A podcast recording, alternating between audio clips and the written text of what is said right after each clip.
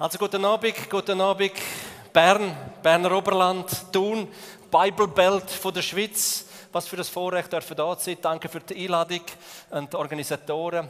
Und wenn ich es richtig verstanden habe, Awake tun, dann ist es schon so, dass es um Erweckung geht. Ich denke, die meisten von euch sind Erweckungsträger und andere, die es noch nicht sind, sollen spätestens in diesen Tagen zu Erweckungsträger werden. Ist so? Okay. Äh, ich darf als AVC-Mitarbeiter, das ist Aktion für verfolgte Christen, das Vorrecht haben, in Ländern unterwegs zu sein, wie Syrien, wie Nordirak, wie Griechenland, Türkei, ähm, Afrika, China, wo Erweckung ähm, brennen ist, wo Erweckung existiert. Und, und ich denke, ich spüre, ab und zu, wenn ich so unterwegs bin, so ein bisschen die Nase in die Luft habe, denke ich, so immer wenn ich im Berner Oberland bin, dann es, es ist so wie, es schmeckt nach Erweckung. Es schmeckt so, dass es nicht so weit weg ist, bis das da passiert, was dort unten passiert. Und wie man dort herkommt und wieso Gott Erweckung tut und wie man selber kann erweckt werden, da wollen wir heute miteinander so eintauchen, so Schritt für Schritt. Einverstanden? Also ich bitte euch einfach, dass ihr eure Herzen offen habt, eure Lauscher offen habt und losen, was Jesus zu sagen hat. Ich versuche selber, dasselbe. Lukas Kapitel 12, Vers 49 heißt es, seid Jesus, höchstpersönlich, ich bin gekommen, um auf der Erde ein Feuer anzuzünden. Ich wünschte, es würde schon brennen. Ich bin gekommen, um auf der Welt das Feuer anzuzünden, wie sehr möchte ich, dass es schon brennen wird.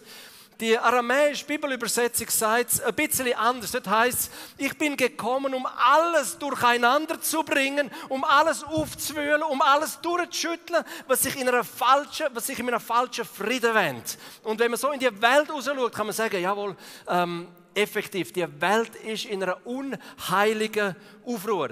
Wenn wir anschauen, Länder wie Ukraine, Nordkorea, Syrien, Irak, Jemen, Spanien etc., dann ist auf dieser Welt eine heilige Unruhe im Gang. Und in die ganze heilige, unheilige Unruhe sagt Gott folgendes, Johannes Kapitel 4, Vers 36. Die Felder, Leute, die Felder sind schon weiß zur Ernte. Und wer erntet, empfängt Lohn und sammelt Frucht zum ewigen Leben die Felder sind schon weiß zur Ernte. Das ist dir als Berner, als Bibelbeltler wahrscheinlich gar nicht bewusst, dass du in einem Erweckungsgebiet oder in einem, äh, in einem Gebiet lebst, wo Erweckung durchklopft. Da musst du vielleicht zuerst so von der Ostschweiz kommen, so vom Balkan von der Schweiz wie ich, zum Erkennen oder den Leuten zum Sagen, hey, sind ihr euch eigentlich bewusst, in was für einem breiten Grad in der Schweiz das ihr lebt? Sind ihr euch eigentlich bewusst, was Generationen vor euch durchgebetet gebetet haben, mit Gebet der Boden durchpflügt haben, dass es eigentlich nur noch bereit ist zum Ernten, wo die Felder goldgelb und bereit zur Ernte sind. Ich will euch etwas vorlesen, dass ihr mir glauben, was ich sage. Aus alten Schriften, aus 1835, habe ich etwas gefunden und da steht, im Kanton Bern geschehen außerordentliche Dinge. Nach beendeter Lehrzeit, das war übrigens ein Ostschweizer, der hier runtergekommen ist als Evangelist. Nach beendeter Lehrzeit wollte Johannes Winzler mehr von der Welt sehen und zog mit einem dicken Rock, den die Russen 1814 zurückgelassen hatten, und einem russischen Felleisen als knapp 20-Jähriger nach Bern. Woher es aus? Sein Sohn schreibt davon, einsam zog er in die Welt hinaus und mit einem Gefühle der Verlassenheit, mit einer Sehnsucht nach Gott, in einem sehr erweckten Zustande und betete so einsam, viel und inbrünstig. Wie schon erwähnt, lernte er in der eben gegründeten Freien Evangelischen Gemeinde in Bern Glaubensgeschwister kennen, mit denen er sich sofort gut verstand. Indessen Leiter Karl von Roth lernte er eine geistliche Vatergestalt kennen, die ihn sehr prägte und unter dessen Ägide er bald auch als Evangelist im Kanton Bern tätig war. Karl von Roth wurde schließlich zum Vorsteher der evangelischen Gemeinde berufen. Er war eine ausgeglichene Persönlichkeit die auch dann und wann vermitteln musste, wenn in Winzelers Evangelisationen die Wogen ein bisschen gar hoch gingen. Gemäß Zeitzeugen haben Winzeler und Teil nächtelang auf den Knien mit den Leuten um Erweckung gebetet. Die Folge sei gewesen, dass zum Teil Leute in Trance fielen. Heute würden wir sagen, im Geist ruhten und wunderbare Erfahrungen vom Himmel machten. Anschließend kamen sie auf die Seligkeit zu sprechen, die ein Gotteskind einmal erwartet und warnten davor, diese durch Stolz, Spielsucht etc. zu verscherzen. Die verantwortlichen Brüder waren ratlos, ob dieser außergewöhnlichen Dinge, die da geschehen. Allerdings war unbestreitbar, ein Geist des Gebetes ist ausgegossen worden, so dass selbst Weltmenschen anfingen, diese Versammlungen zu besuchen und während Stunden mitbeteten. Von manchen außergewöhnlichen Gebetserhörungen und Krankenheilungen wird berichtet. Winzelers Mentor Karl von Roth sah die ungewohnten Erscheinungen als eine Frucht des heftigen Kampfes zwischen Fleisch und Geist, was leider immer wieder zu Widersprüchen in der Bevölkerung führen würde.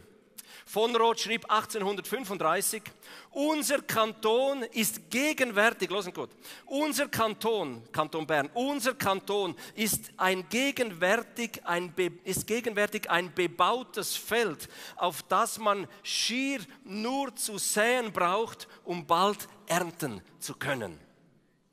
Unsere Arbeiter sind die Werkzeuge einer schönen Erweckung, hat er gesagt. Aber diese Erweckung reizt auch die Widersacher und Steinwürfe und Schläge sind nichts Seltenes.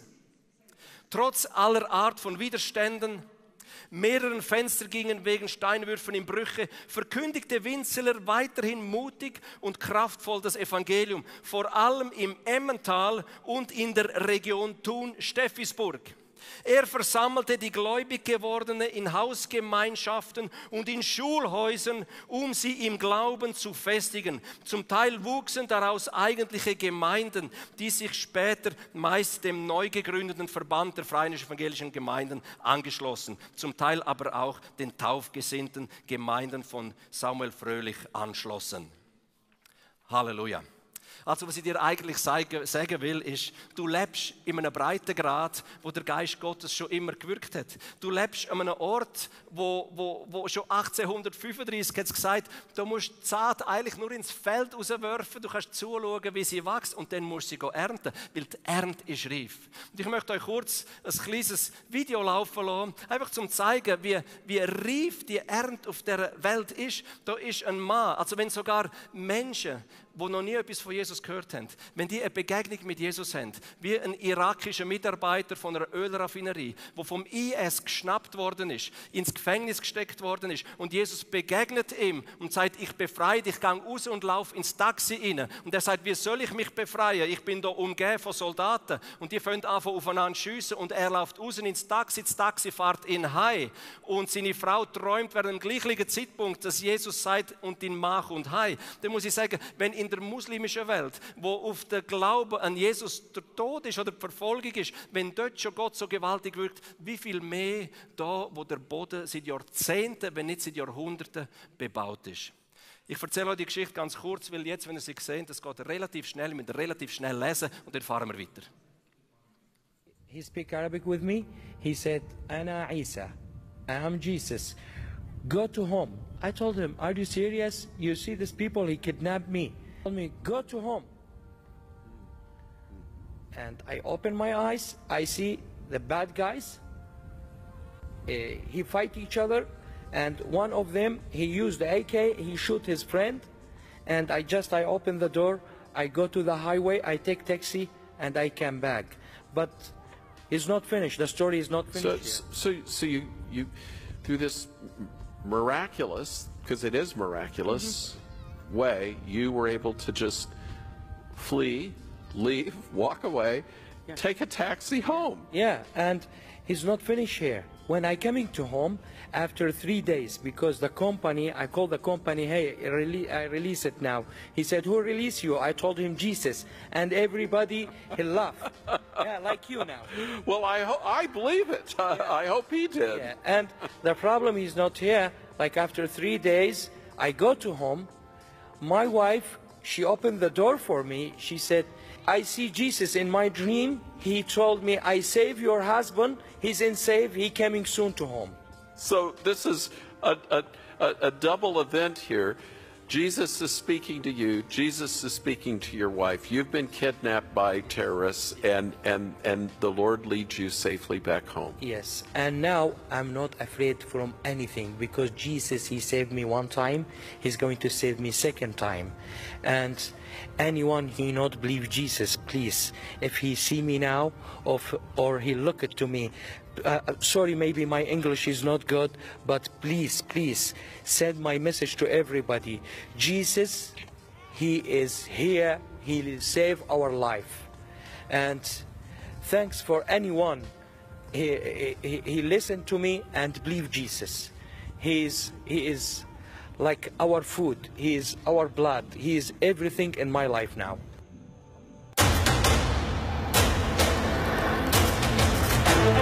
Was der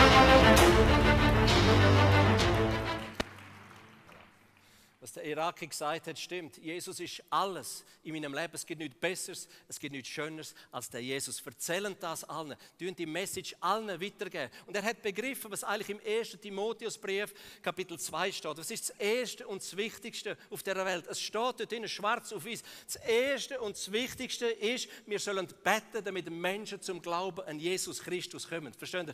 Die Erntefelder sind reif und Gott fährt an von allerlei Leuten an suchen als Werkzeug in dem Erntefeld. Und ab und zu ganz kuriose Werkzeuge und ab und zu sehr effiziente Werkzeuge. Ich bin kürzlich zurückgekommen vom Kosovo, bin gelandet auf der, äh, auf der, in Zürich da, äh, Flughafen, vom die Autobahn raus und es ist gerade ein Stau dort und äh, irgendwann geht es dann weiter und ich fahre Richtung Uster, Richtung Zürich-Oberland dort und dann fahrt auf der rechten Seite überhole ich einen Bus und auf dem Bus steht, ein Leben ohne Jesus ist Wahnsinn ein schwarzer Bus mit weißer Schrift. Und drinnen hocken etwa sechs oder sieben Typen mit einem Anzug und Krawatte, so ganz stief dort drin. Und ich denke, ja, das ist jetzt auch noch eine Art und Weise zum Evangelisieren, wo jetzt, ich würde es jetzt einfach anders machen, aber okay, okay. Äh, ein Leben ohne Jesus ist Wahnsinn. Grundsätzlich hat er ja recht, oder? Und in dem Moment, wo ich so mir das überlege, fährt links von mir ein Auto vorbei und einer wie ein Wahnsinnig. Ich bin mit 120 unterwegs, der neben mir fährt so in einem halb träumenden Zustand, fährt mit 150 vorbei,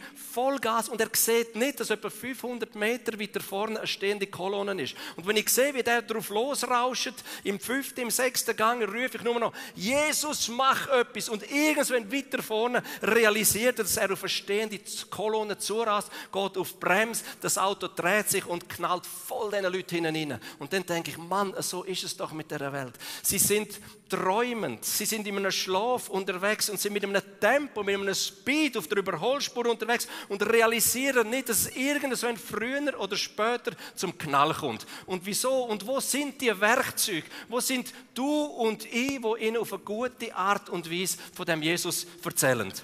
Ich habe gelesen in einer Studie in der Schweiz, eine große Denomination, äh, haben sie Umfragen gemacht über unter 1000 Leute, äh, wie sie äh, ob sie ein Herz für Menschen haben, die Jesus nicht kennen. Und es ist herausgekommen, dass eigentlich gerade 10% von dieser grossen Denomination haben effektiv ein Herz für Menschen, die Jesus noch nicht kennen. Das heißt, sie beten für die Menschen und sie versuchen nach dem Gebet auch Täter vom Wort zu sein und versuchen diesen Menschen von Jesus zu erzählen. Die anderen 90%, die haben irgendwo einfach Freude, dass sie ihr Fell im Trocknen haben und kümmern sich nicht, was mit den anderen passiert. Und das sind die Werkzeuge, und ich muss sagen, ähm, die haben noch nicht begriffen, wo sie sind und zu was sie eigentlich berufen sind. Im Matthäus Kapitel 10, Vers 7 und 8, der große Missionsbefehl heißt, das Königreich der Himmel ist nahe herbeigekommen. Es ist so nahe herbeigekommen, dass du nur musst im Glauben aufschauen, schon bist du mit drin und dann heißt, und dann gönnt und verkünden allen Menschen von dem Messias, von dem Jesus, gönnt und machen die Kranken heil und die Aussätzigen rein und die Dämonisierten frei und wenn jemand früh verstorben ist, um Gottes Willen holen zurück ins Leben. Und dann fragt man sich ja, wie wird man zu einem effizienten Werkzeug? Ich meine, ich habe ich hab immer so ein, ich hab wirklich ein, ein Herz für, ich bin so ein Schwarz-Weiß-Denker. Bekehrt oder nicht bekehrt, rettet oder nicht rettet. Und ich denke, Jesus, wie kann ich, wie kann ich Menschen effizient für dich erreichen? Und vielmals habe ich es versucht und vielmals hat es einfach einfach nicht gelungen. Ich habe einfach gemerkt, da fehlt mir an Kraft. Und wenn man muss herausfinden, wie kann man Menschen mit Kraft erreichen, wie kann man sie effizient erreichen, dann forsch einfach das Wort von Gott durchforsten. Und ich bin dann bald schon mal auf die Bibelstelle gestoßen im Apostelgeschichte Kapitel 1, wo Jesus nach seiner Auferstehung 40 Tage ist er mit seinen Jüngern unterwegs und er lehrt sie 40 Tage apostolische, knackige, knusprige, tiefe, breite, weite, hohe Lehre über das Königreich Gottes. Und irgendwann sagt einer nach 40 Tagen apostolischer Lehre, sagt er, sag mir Jesus, wann kommt das Königreich? Und Jesus sagt, losend, am Zeitpunkt das müsst ihr nicht wissen, wenn es kommt. Aber wichtig ist das. Und wenn du kurz davor bist, äh, zu deinem Vater in den Himmel zu gehen, dann versuchst du deinen Jungs nochmal im letzten Satz das Aller, Allerwichtigste mitzugeben. Wenn ich auf Missionsreise gehe und ich versuche, und ich weiß, ich bin eine Woche weg oder zwei Wochen weg, dann sage ich meinen vier Kindern nochmal das Allerwichtigste konzentriert in einem Satz. Und Jesus hat konzentriert in einem Satz in der Apostelgeschichte Kapitel 8, Kapitel 1, Vers 8 folgendes gesagt. Aber wenn der Heilige Geist auf euch herabkommt, werdet ihr mit seiner Kraft ausgerüstet gerüstet werden. Und das und nicht anders und das und der Heilige Geist allein und das wird euch dazu befähigen, meine Zeugen zu sein in Jerusalem, in Judäa, in Samarien und überall sonst auf der Welt selbst, in den entferntesten Gegenden der Erde.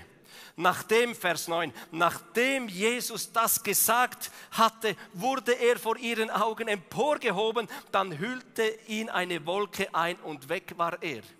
Ich meine, Jesus hat gesagt, Leute, bevor er versucht, irgendetwas für mich zu tun, bevor er versucht, in die Vision zu gehen, bevor er versucht, die Welt zu erreichen, dann müsst ihr warten, bis er Kraft vom Heiligen Geist kriegt. Weil ohne Kraft vom Heiligen Geist könnt ihr einfach nichts ausrichten. Es wird nur etwas halbpatziges sein. Und effektiv haben 120 von 500 Leuten gelesen, was Jesus gesagt hat und haben zehn Tage gewartet. Und nach zehn Tagen ist es eingefahren, wie der TGW im Zürich Bahnhof. Da heißt es, Apostelgeschichte Kapitel 2, schließlich kam das Pfingsten. Auch an diesem Tag waren sie alle wieder am selben Ort versammelt. Plötzlich setzte vom Himmel her ein Rauschen ein, wie von einem gewaltigen Sturm. Das ganze Haus, in dem sie sich befanden, war von diesem Brausen erfüllt. Gleichzeitig sahen sie so etwas wie Flammenzungen, die sich verteilten und auf jeden einzelnen von ihnen niederließen. Alle wurden mit dem Heiligen Geist erfüllt erfüllt. Und sie begannen in fremden Sprachen zu reden.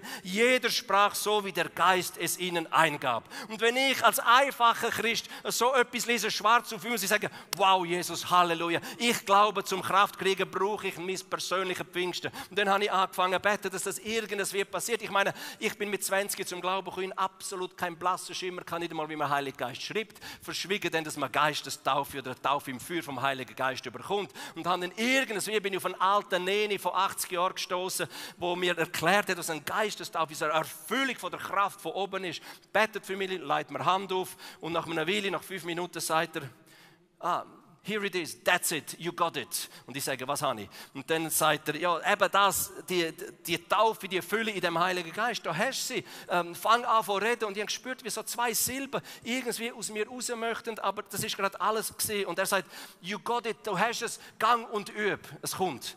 Und dann bin ich gegangen, üben, ich bin in Texas, bin ich auf diesen langen Feldern drei Tage auf und runter gelaufen und habe immer die gleichen Silben von mir gegeben und nach drei Tagen habe ich gesagt, Jesus, ist mir also wirklich zu blöd. Ähm, ich versuche da etwas äh, zu, zu, haben, eine Kraft, die ich nicht spüre, aber irgendwie du sagst, es kommt und ich lese da, da kommen Feuerzungen vom Himmel. Ich lese da, da kommt Kraft, da kommt ein Rauschen, da wird es richtig, richtig knackig und habe dann angefangen, drei Wochen, dreieinhalb Wochen, jeden Tag, eine halbe Stunde und eine Stunde nach dieser Kraft anzurufen. Ich bin die Heimengadin, im Oberengadin bin ich unterwegs, ich bin nächtelang, bin ich stundenlang, zum Teil eine halbe Stunde, zum Teil zwei und drei Stunden habe ich gerufen, Herr, schenk mir, ich brauche brauche die Kraft, um Menschen für dich zu erreichen. Und irgendwann, in, nach dreieinhalb Wochen, so in der Nacht vom Mittwoch auf den Donnerstag, wo ich im Schlafen bin, erwache ich an, an, an, mir selber, wenn ich in einer unbekannten Sprache rede. Es verglüht mich fast von innen raus und ich tue meine Augen auf und das ganze Zimmer ist hell erleuchtet und ich muss sagen, wow, Das ist also persönliches Pfingsten. Äh, bei den einen Leuten macht es ein bisschen dramatischer, weil sie so schwer vom Begriff sind wie ich. Bei anderen geht es ein bisschen einfacher. Aber wichtig ist grundsätzlich, dass wir wie die ersten Christen gehorsam sind, wenn Jesus sagt, verlöhnt Jerusalem nicht, bis er Kraft kriegt haben, dass wir wirklich an dem Ort bleiben, bis wir die Kraft kriegt haben, bis wir unser persönliches Pfingsten bekommen haben. Und dann aufgrund von dem persönlichen Pfingsten unterwegs sind und als richtige Werkzeuge, ich meine als Werkzeuge, die nicht versuchen mit philosophischen und mit überredenden Worten den Menschen das Evangelium zu erklären. Nein, aber in einer Krafterweisung vom Heiligen Geist. Ich meine, mit der Taufe im Feuer und vom Geist wirst du ja nicht ein besserer Christ, aber du bist ein effizienterer Christ. Am nächsten Morgen habe ich besser im Geist gehört, ich habe besser im Geist gesehen, Gebetserhörungen sind intensiver geworden, Kranke sind schneller gesund worden. Ich meine, das ist doch gut, oder?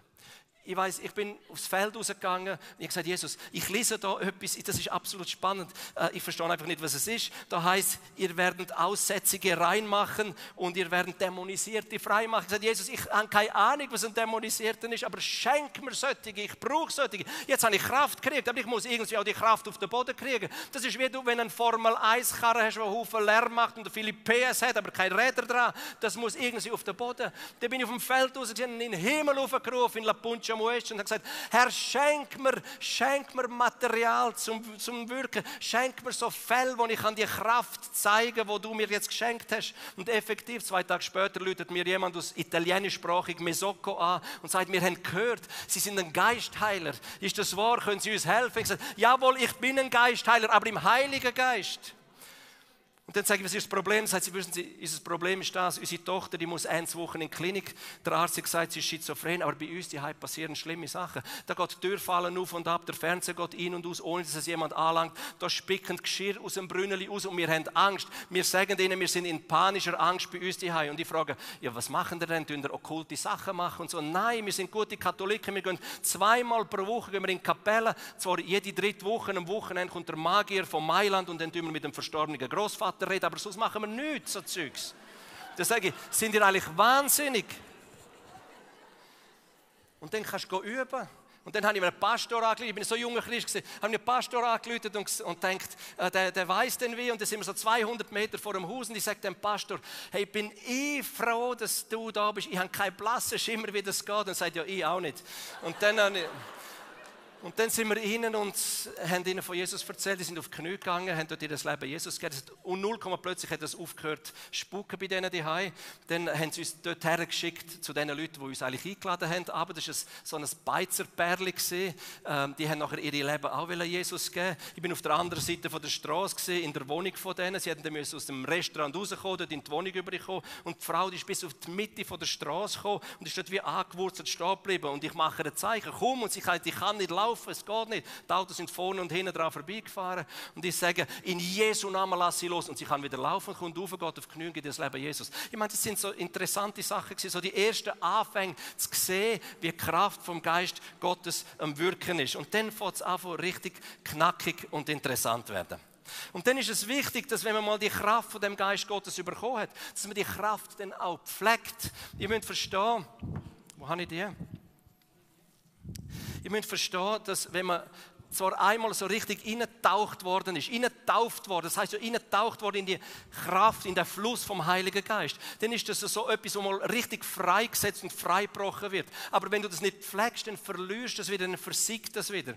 Das da heißt, da, da, der Busch heißt die Rose von Jericho. Das ist eine Pflanze, eine wüste Pflanze, die schafft es viele Monate ohne einen Tropfen Wasser zu leben. Was sie dann macht, sie zieht ihre Wurzeln aus dem Boden raus, ruggelt sich in so einen Büschel ein und wird vom Wind durch die Steppen, durch die Wüste durchgeblasen. Das ist das Bild für Christen, die, die nicht mehr nahe an der Quelle vom Heiligen Geist sind. Es ist ein Bild für Christen, die, die zwar vielleicht einmal richtig erweckt erweckt sind, aber, aber nicht mehr dort trinken, wo die Quelle vom Leben ist. Aber das Interessante ist, bei dieser Rose von Jericho, wenn es anfängt zu regnen und es kommen ein paar Tropfen Wasser wieder drauf, dann entfaltet sich eine wunderschöne Blume daraus. Und sie wird wieder attraktiv. Sie fährt mit ein bisschen Wasser wieder attraktiv werden. Und ich glaube, wir sind in einer Zeit, in einer so einer Fast-Food-Gesellschaft, wo wir wieder lernen müssen, uns unter, der, unter dem Regen vom Heiligen Geist zu duschen. Wo wir wieder lernen müssen, so wie der Hesekiel,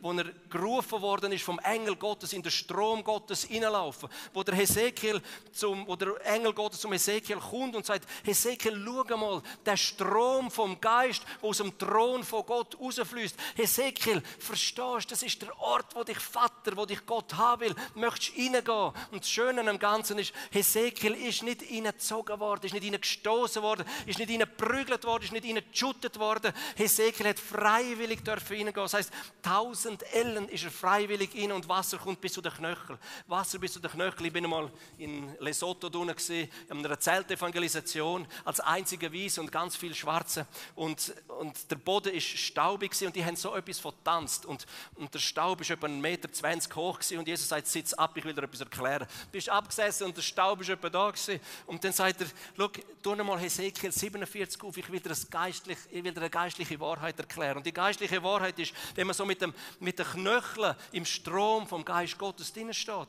wenn man sich so Zeit nimmt mit Jesus. Das ist so eine wunderbare Zeit, wo man so merkt, ja, so die Atmosphäre fängt sich langsam an zu verändern. Man fängt den Geist an zu spüren. Es wird elektrisch, es wird so schön, es wird so, es wird so anders, oder? Aber das ist nicht das Ende der Fahnenstange. Der Engel sagt zu Hesekiel, Hesekiel, gang weitere tausend Ellen rein. Und er geht rein, Wasser bis zu den Knien. Wer schon mal im Fluss in der Aare gestanden ist, Wasser bis zu den Knien, du weißt zumindest, in welche Richtung dass es fließt. Das ist der Ort, wo die Impulse kommen, wo du weißt, ah, dem muss ich anrufen, da muss ich ein Zeugnis sein, da muss ich ein prophetisches Wort weitergeben, da soll ich ein Werkzeug in der Hand von Gott sein. Aber auch das ist nicht das Ende aller Dinge. Er sagt, gang weitere tausend Ellen rein und er geht weitere tausend Ellen rein. Wasser bis zur Hüfte. Stell dir vor, ich glaube, der Ort, wo die meisten Christen vielleicht gar nicht herkommen,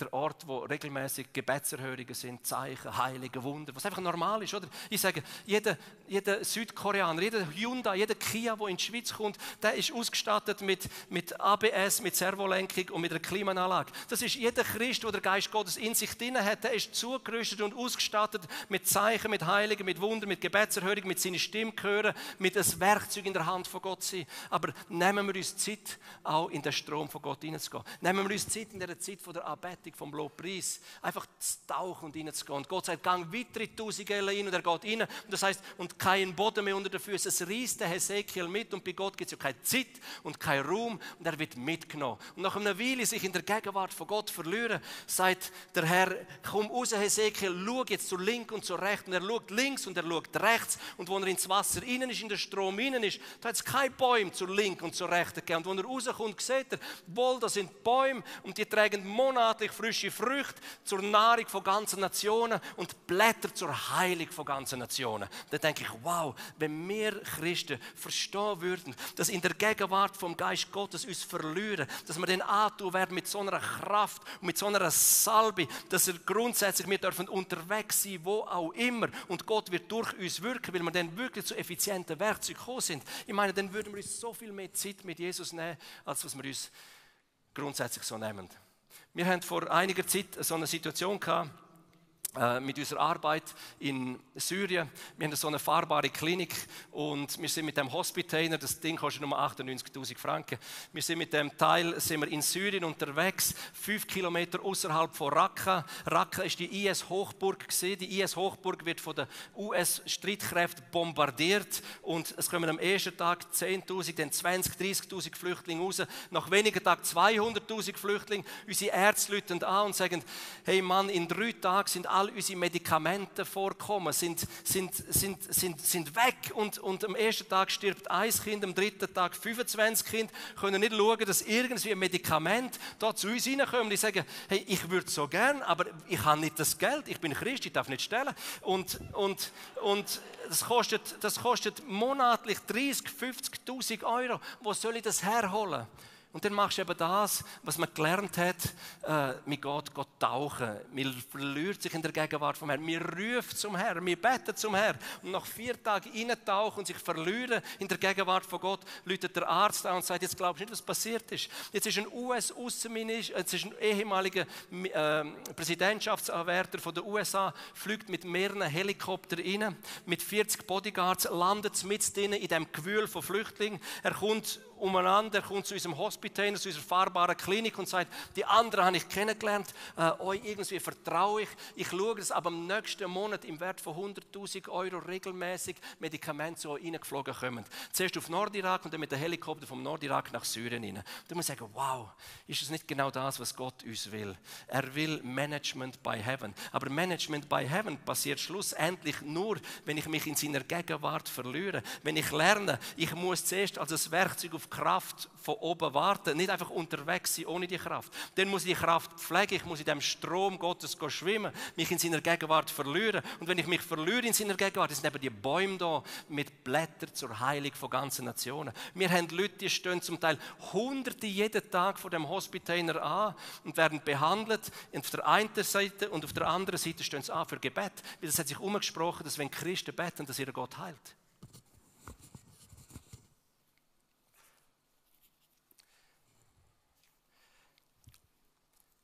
Wie lässt man den Geist von der Erweckung weiter fließen? Ich glaube, es ist so einfach. Wenn wir das Wort Bedienungsanleitung für unser Leben vornehmen und regelmäßig drin lesen, da steht schwarz auf weiß, oder?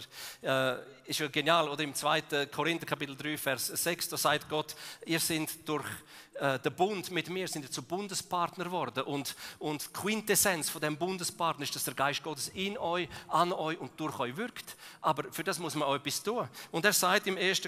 Thessalonicher 5, 16, wie wir den Geist Gottes dürfen fließen lassen, so dass wir, egal wo wir sind, an unserer Arbeit, an unserer Job, an unserer Schule, dass wir dort die Werkzeuge von der Erweckung sind, damit andere Leute von dem Jesus dürfen kennenlernen. Da heißt es, 1. Thessalonicher 5, 16, freut euch, was auch immer geschieht. Lasst euch durch nichts vom Gebet abbringen. Dankt Gott in jeder Lage. Das ist es, was er von euch will und was er euch durch Jesus Christus möglich gemacht hat. Also er sagt, freut euch, was auch immer geschieht gesagt, Jesus, bist du dir bewusst, was du da für uns verlangst? Ich meine, wir wohnen in der Schweiz. Ich meine, das ist wirklich ab und zu richtig tough, so zu und her. Das ist schwierig, oder? Wie das, das vierfältige Gleichnis vom Sema, da heißt, die Sorgen des Alltags, sie versticken der Geist und die Verführungen vom Wohlstand versticken der Geist. Also mir hat ein Iraner einmal gesagt, der schwierigste Ort, um richtig heiß mit Jesus zu bleiben, das muss bei euch sein. Ihr habt so viel, ihr habt so alles. Und zum nicht in das hineinkommen, wo unser Geist erstickt, müssen wir eben pflegen, indem wir uns freuend, jeden Tag Danke sagen und bettend in jeder Lage. Und ich erinnere mich, ich bin ein paar Jahre zurück im Engadin. Es war Freitag. Am Abend hatte ich eine Predigt in Deutschland und ich bin durch einen Haufen Gebete, die nicht erhört worden sind, durch Situationen, die schwierig sind, bin ich gar nicht so motiviert auf das Deutschland rauszugehen, zu predigen. Ich habe gesagt, Jesus, heute Abend sollte ich gehen, Menschen ermutigen und ich bin selber da und brauche eine Ermutigung. Was sagst du dazu? Und dann stehst du auf die Bibelstelle, was sagt, Freude alle Zeit, Bet, und sei für alles dankbar. Und sage okay, also in deinem Wort steht es, das erklärt es, also machen wir, was du sagst. Und dann hockst du ins Auto rein und dann macht es, si, si, si, si, si, si, no. Und dann bist du schon mal richtig mal anfangen schimpfen, weil ich meine, ich meine, ich bin in einem göttlichen Auftrag unterwegs. Ich muss heute Abend predigen und der will einfach nicht.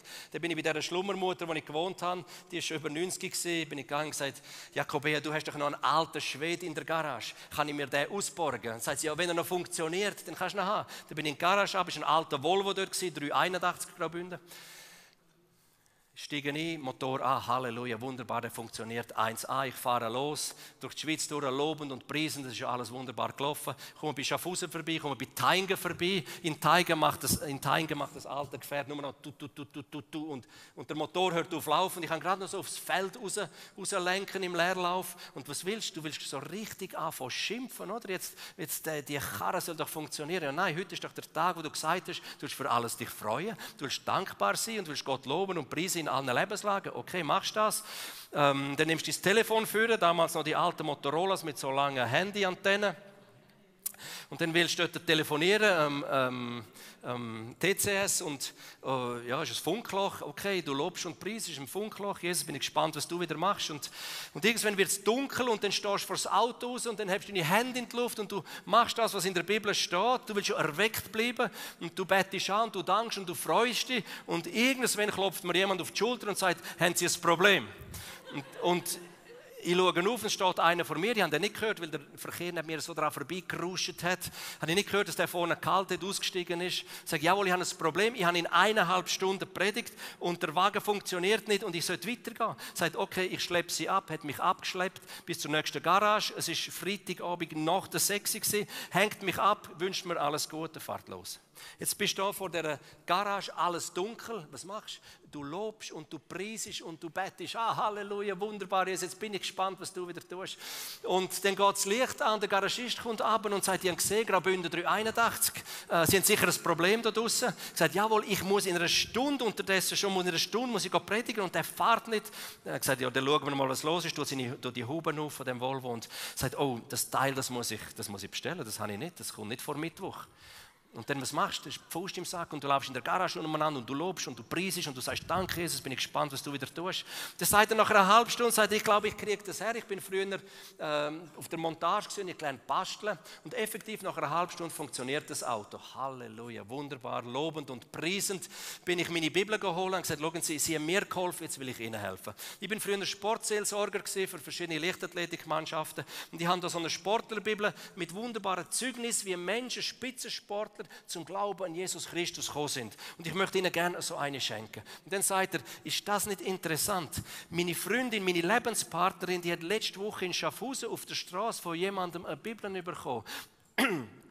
Und anstatt am Abend mit mir im Bett plaudern und schwätzen, liest sie ständig in der Bibel drin. Und könnte es sein, dass mir irgendjemand etwas sagen will? Sagt sie, da können sie aber Gift drauf nehmen.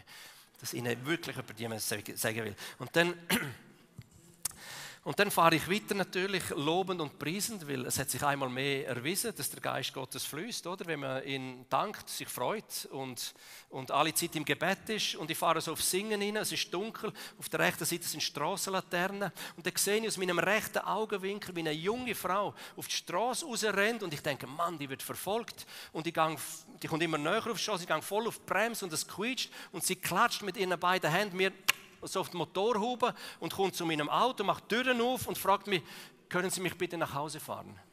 Und ich sage, Sie, sind Sie wahnsinnig, sind Sie verrückt, sind Sie ein Vogel, jetzt hat Sie fast überfahren und so.